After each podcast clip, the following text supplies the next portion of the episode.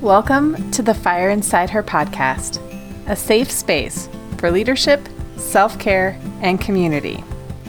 I'm your host, Diane Schroeder, and it is my privilege to be your guide on the journey to authenticity. Do you have a word? My word is faith. The definition of faith is complete trust or confidence in someone or something. This can be faith in Goddess, God, the universe, Great Spirit, just knowing that there is a bigger power than us. If I'm being honest, I never really leaned into faith. I guess you could say I was phoning it in. One day, while on my bumpy authenticity journey, I got stuck in a pothole. I phoned a friend and she challenged me to write down 10 moments or events in my life that I couldn't explain the outcome. I didn't know where she was taking me, but I trusted her and I did the exercise. I reflected on calls in my fire service career that made me pause and say, I don't know how they survived that.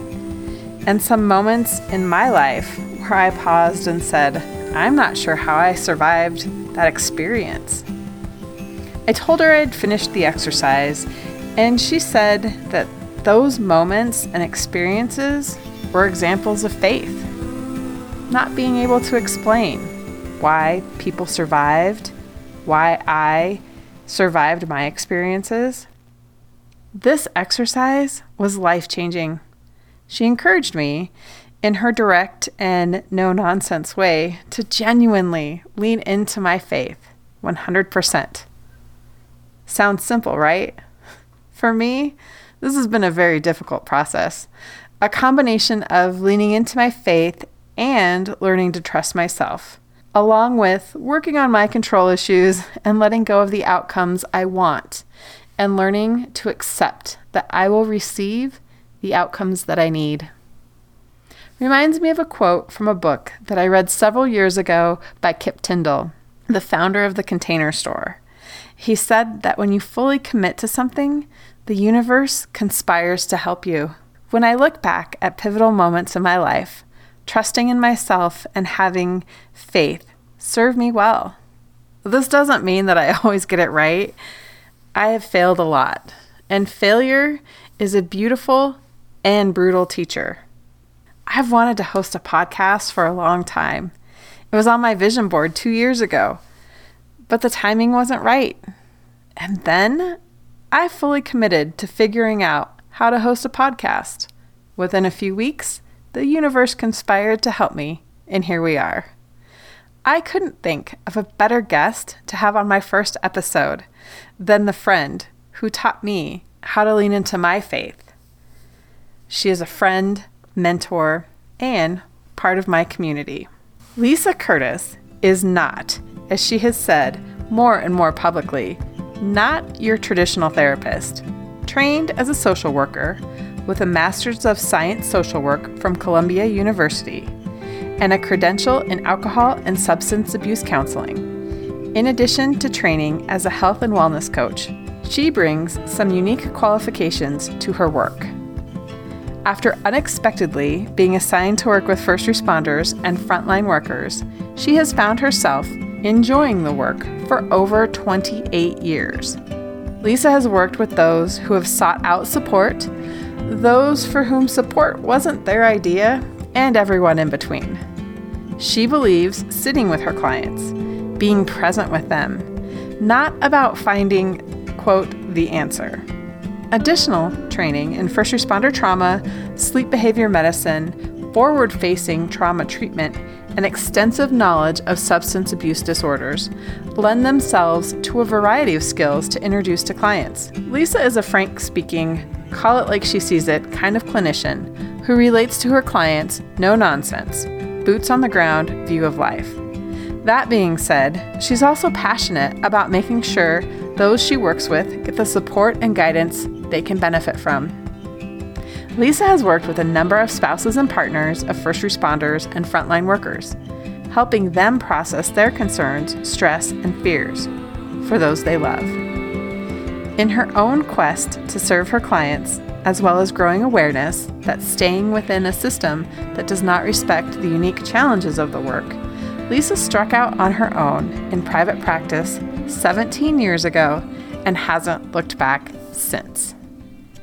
Welcome, Lisa. Let's just get started because I want to know the last book that you have listened to and or read. Oh my gosh, Diane, here you are, just jumping into it.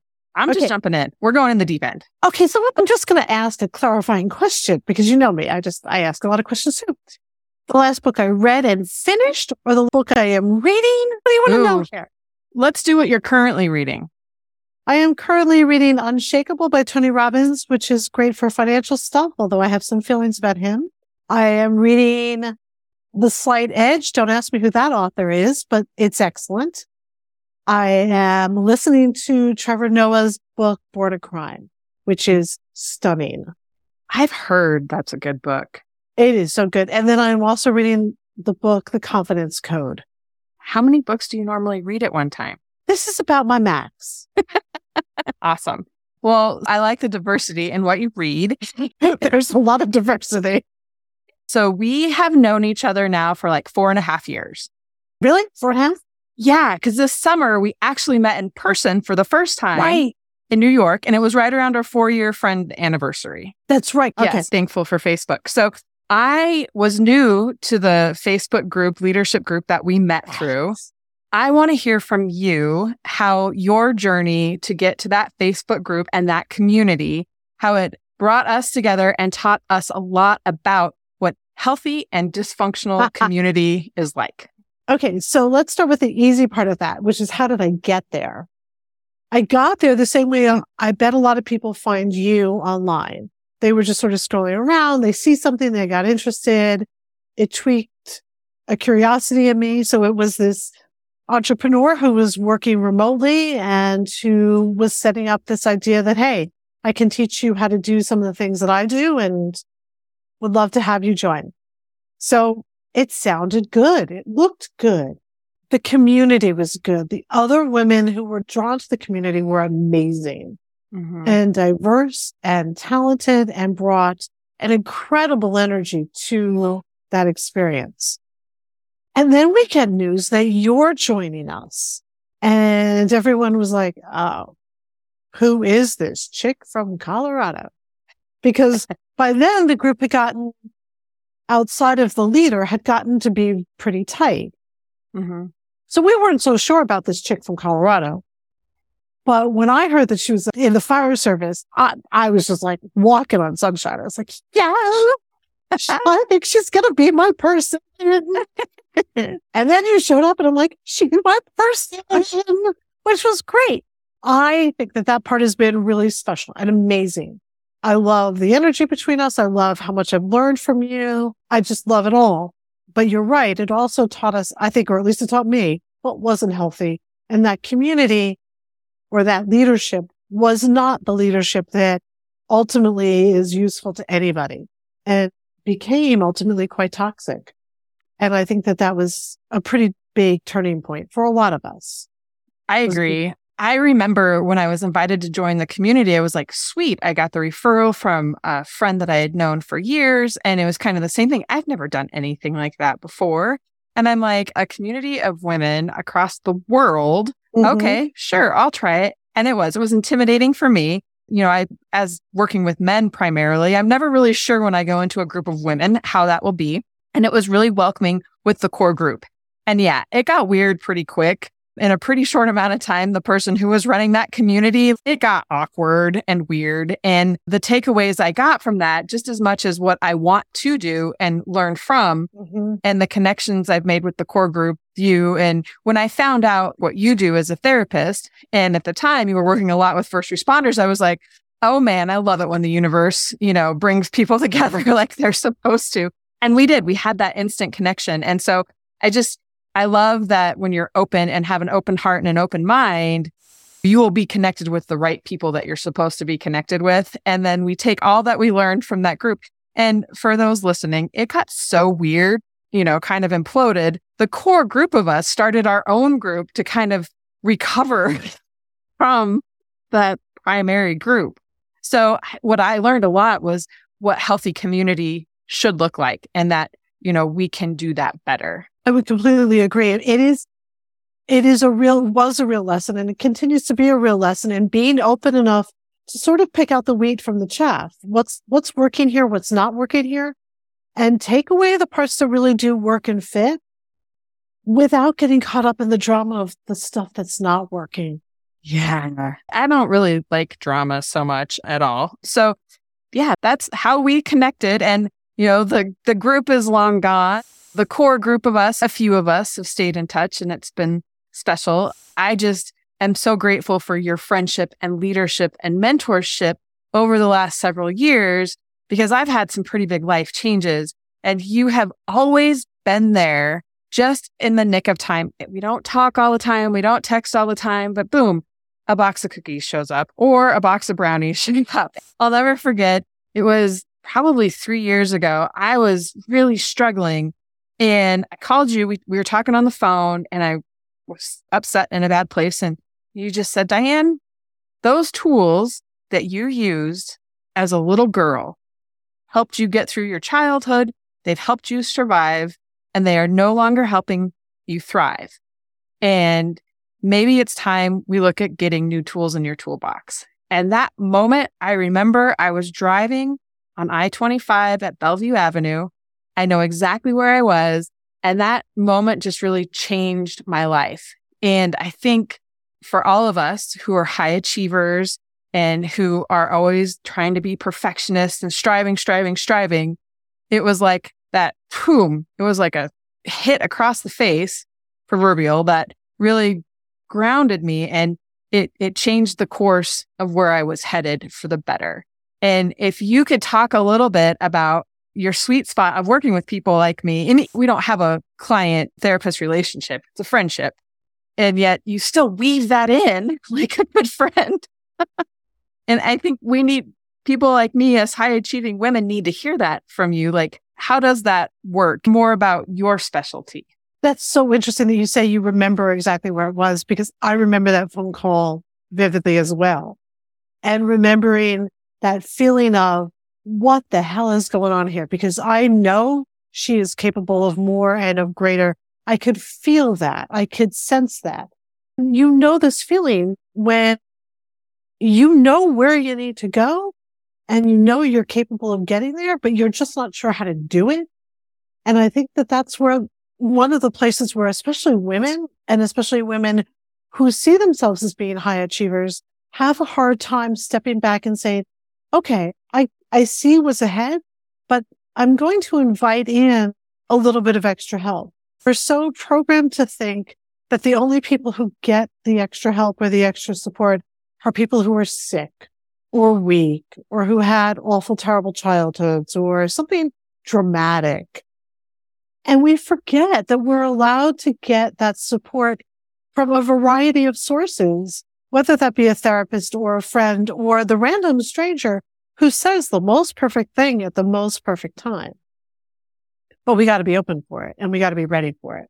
And that's a lot of the work that I do is, and that I love doing is not necessarily giving the most prof- look let's be honest just like a plot in a novel there's nothing new that a therapist can say nothing but what i can say and what i can do is connect up dots that maybe are difficult to see from where you're sitting and one of the reasons why i like working specifically with with first responders but also with high achievers in general including frontline workers is that you're very used to getting in, doing the job and making it all, I won't say better, but addressing what's at hand mm-hmm. and not taking a lot of crap along the way. You know, hey, so sorry that that was a really prized ornamental bush. But if this fire hose needs to go over it to get to the fire to put your house out, that's what we're going to do. Sorry about that. Mm-hmm. You know, or if the windows need to be broken or whatever. Most of us on the outside of being quite there, we're sort of, oh, well, let's be a little bit more delicate. No, no, most of us don't have time for delicate. Let's just get it done and let's let you move on with your life because mm-hmm. we all have amazing lives to live. Just we got to go out and live them. Right. Do them. I've had my therapist now for two and a half years, and he has literally helped me move rocks that were buried so deep I didn't even know they were there. And it's layers. It's it's layers. How would you describe therapy and finding someone that you can, you know, talk to a professional as self-care? Why is that self-care? Ah, that's an amazing question. It's self-care because the reality of it is that none of us can go through this, this thing alone. And one of the advantages of specifically hiring or getting somebody on your side that's trained as a therapist is that they are there to be not only your advocate and to help you uncover the dirt around those rocks and then move them, but they're there to do it in a non-judgmental way. And one of the most critical parts of that is to make sure that it's a really good fit. Because without that fit, and we really do call it the click effect, without that good fit, my skills, his skills aren't going to get somebody where they need to go. Mm-hmm. So without that piece, the self care that comes from sitting down and doing the excavation in a setting that can tolerate maybe sometimes people are angry or you come in upset or you come in and you just want to sit and be silent. Sometimes those sessions that are mostly silent are also the most productive. Mm-hmm. And again, without that, how are we supposed to take care of ourselves if we don't feel like somebody's got our back? So right. I hope that answers your question. It does. If I'm hearing you correctly, it's creating that safe space, you know, that no judgment because your therapists aren't really here to judge. They're here to create that safe space. Yep. And like you said, kind of guide you. The work falls on the person seeking out therapy, right? Like you can give me all the best advice and say the most impactful things. It's up to me to run with it and to make those changes. And you just hold that container of yep. safety and like encouragement because, you know, the people closest to us may not understand. And it's a saying I hear all the time. You can't be a prophet in your own land. You know, you can't, right. you, while partners and spouses. You can have the best partner in the world, the best spouse, the best friends in the world. It's that difference. It's a boundary thing of they can't give you what you need in that. And it's not really fair. You know, it's not fair to put all my stuff on someone else that right. is a friend or my partner or my kid. And I think as high achievers, again, there's still that stigma of you got to have it all, you got to do it all and go, go, go. And you're fine. It's fine.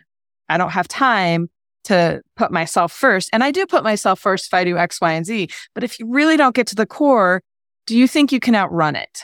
Do you think that you can outrun it? And that does everyone need a couple sessions every once in a while to kind of tune in and do a checkup? That's a really great question. And yes, I do consider it to be a safe space. And that's what I think most therapists are trying to create for the people that they work with. Can you do it without an occasional check in or without somebody? Sure. Is it significantly harder than it needs to be? Yeah, it is. And it's also, let's be honest, our best decision making often got us to the place that we are now. So yes, that's great. But our best decision making also sometimes gets us into jams that we don't know how to back ourselves out of. Mm-hmm. So again, even if it's that somebody who has enough boundaries to say, Hey, listen, I hear where you're coming from, but what you just did this past Thanksgiving, you know, that was really inappropriate to throw the turkey across the room. I'm just going to put that out there that if you were angry and upset, that's not really the way to address. It. Right. Without, again, without the, the judgment, but with also the understanding that, yeah, I understand family makes you crazy. Yes, um, ma'am. Holidays bring out the best in everybody.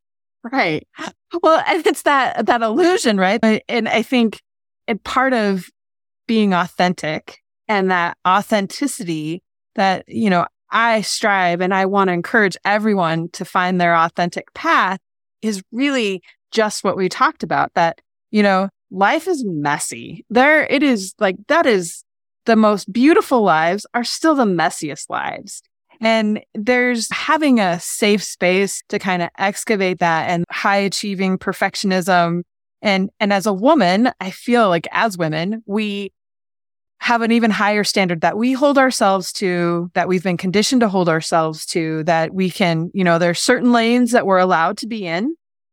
And yet there's certain lanes we are not allowed to be in.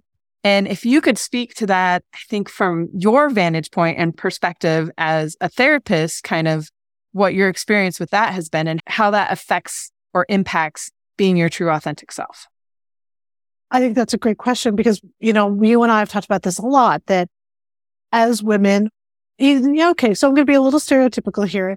The expectation is that we find a partner. We, well, maybe not in this particular perfect order, but you find a partner, you have the kid or the kids, you get the house, you get the picket fence, you, you know, you get the SUV at this point. God forbid it's a station wagon. Um, and maybe you have a little job on the side but, and maybe you're really good at it because, you know, you're really good at everything you do that you set your mind to.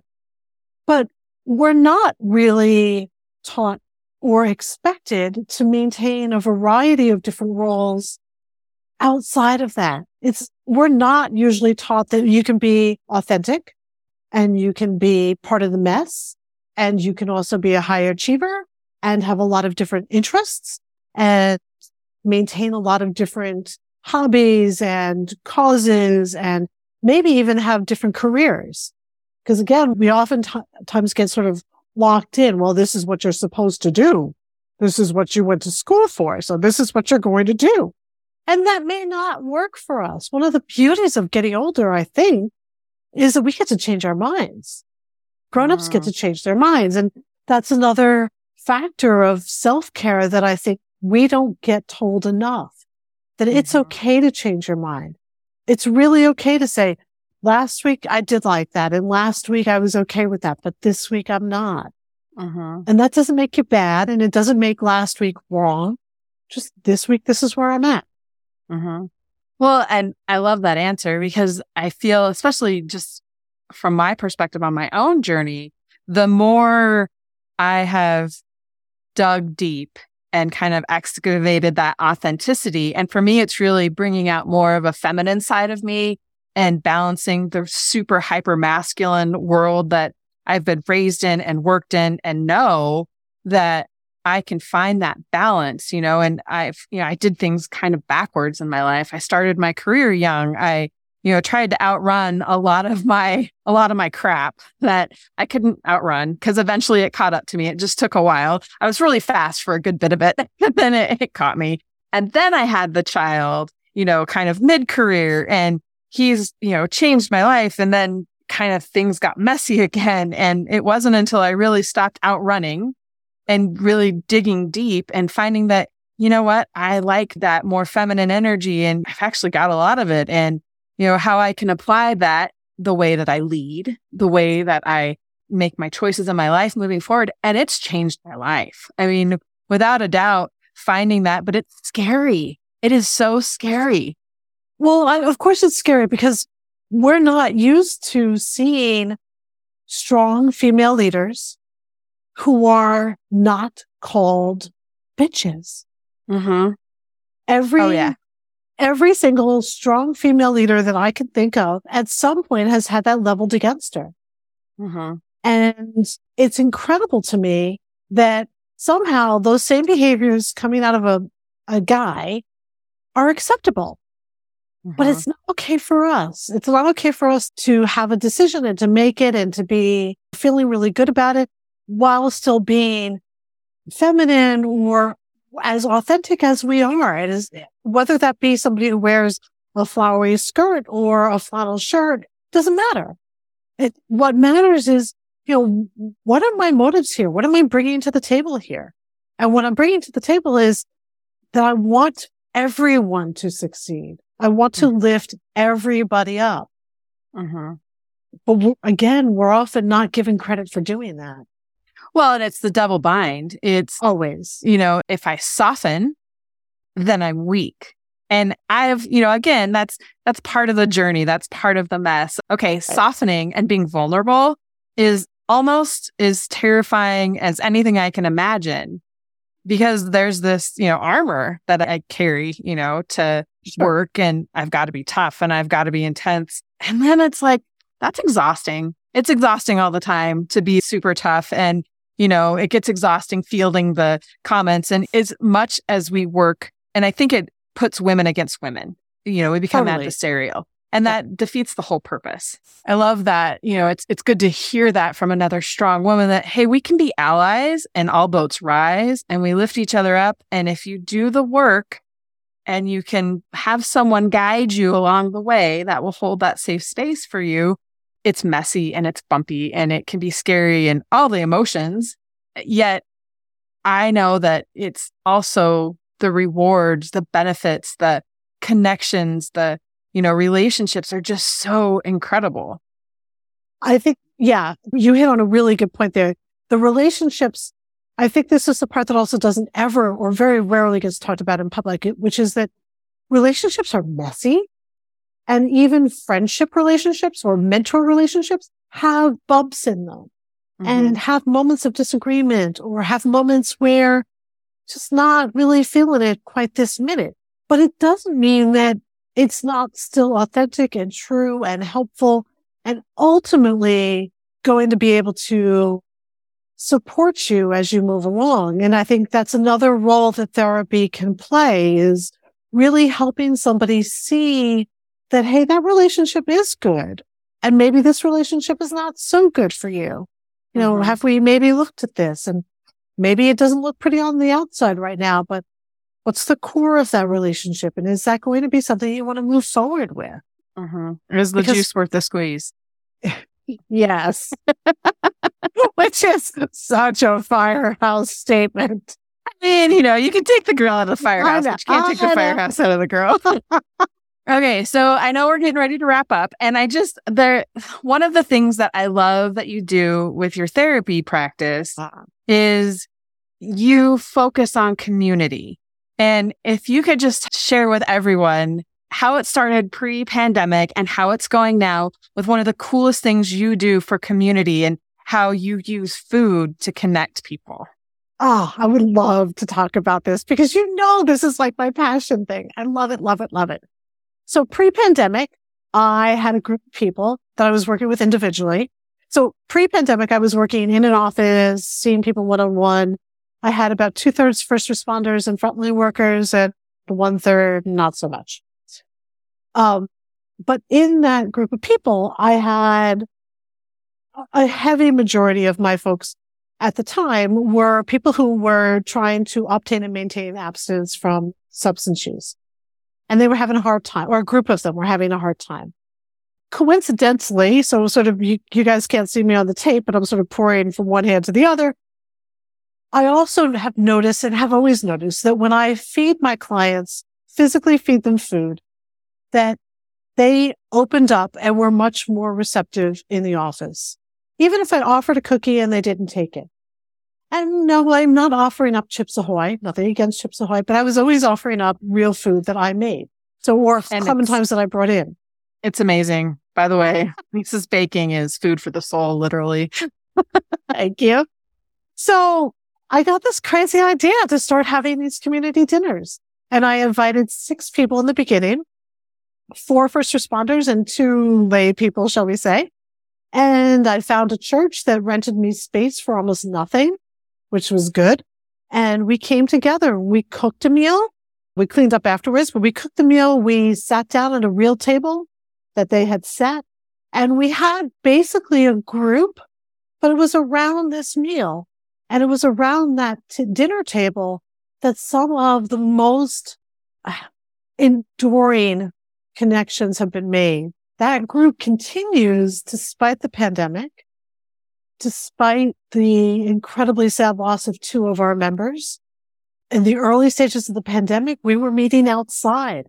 You know, when we, you know, what do we do and how do we do this? Uh-huh. Everyone would bring their own chair and I would bring dinner and we would have a picnic dinner.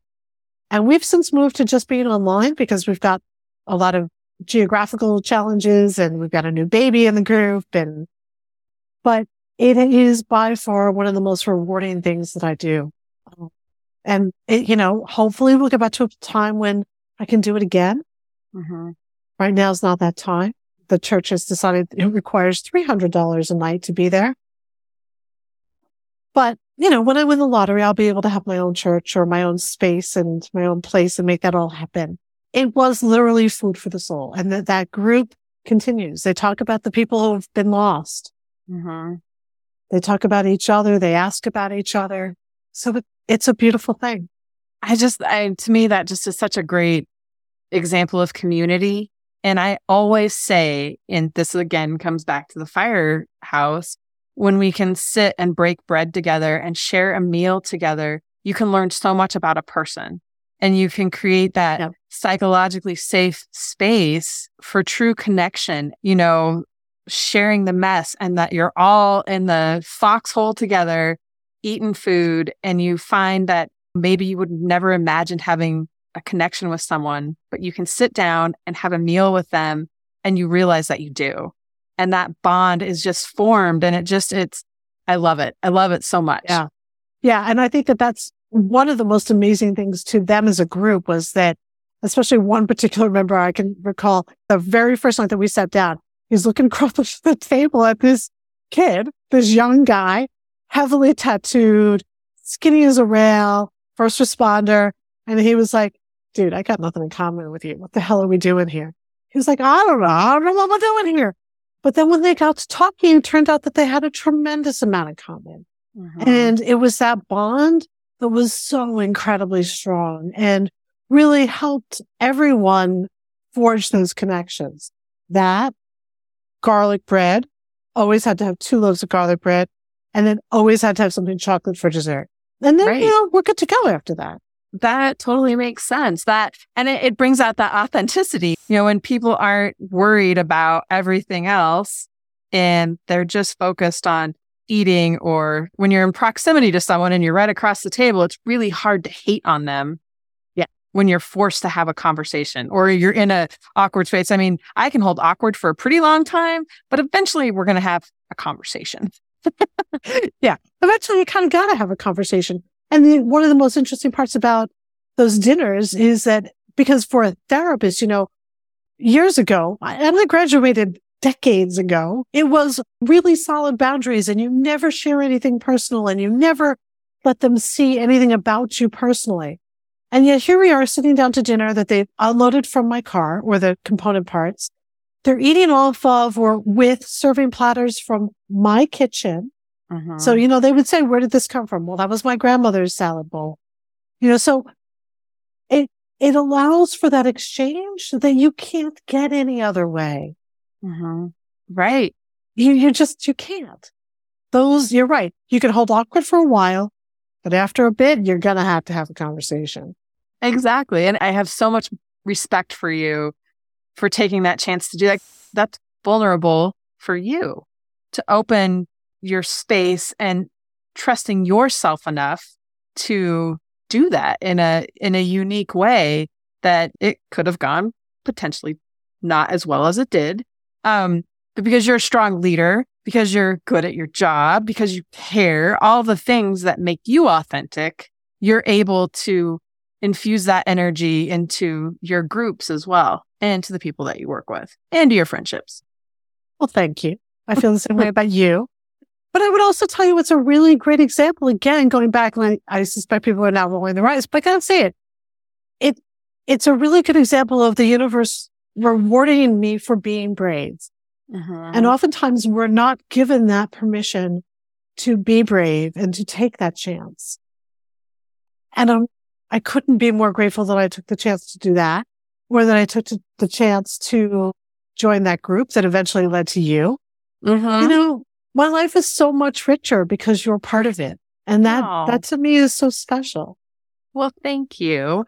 Um, on the, the courage and the brave part, who needs to give you permission to be brave? Where does that permission come from to be brave and courageous?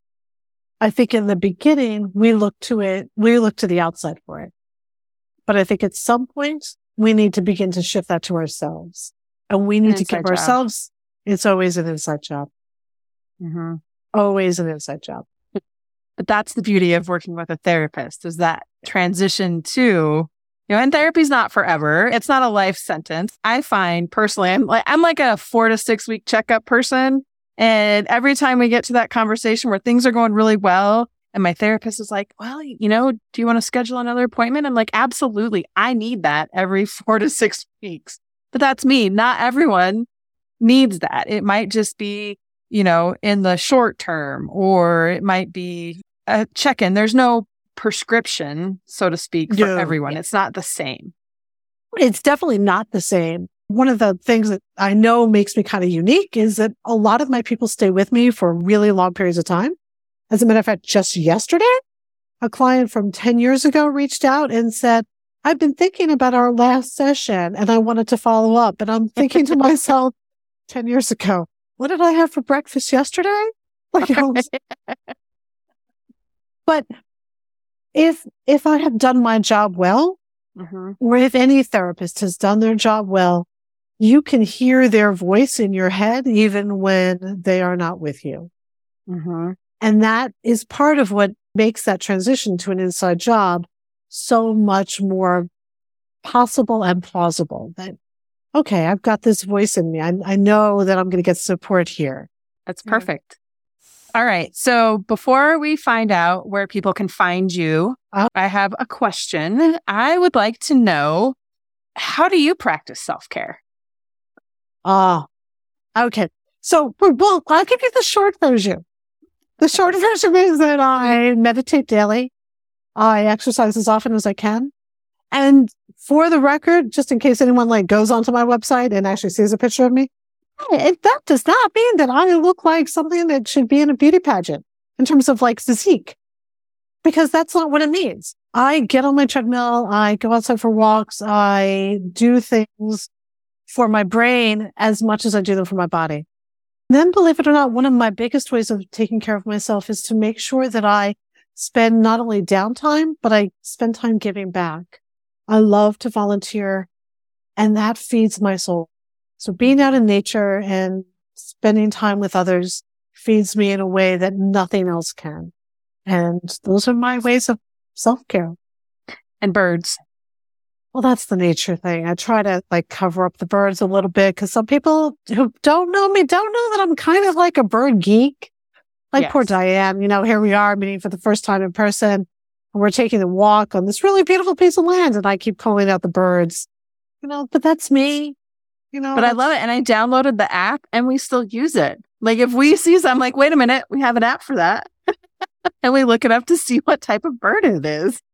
So for those who don't know, it's called the Merlin app and it Yes. allows you to not only take a sound recording and the sound recording will tell you what kind of a bird it is. You can even take a picture and Merlin will tell you what kind of a bird it is. Yes, it's it's beautiful. Okay, well, now if you could just let us know where we can find you. Where are you available? So you can find me on my website, which is www.lisacurtislcsw.com. Mm-hmm. And that's Curtis with a C. I was going to say it's going to be in the show notes.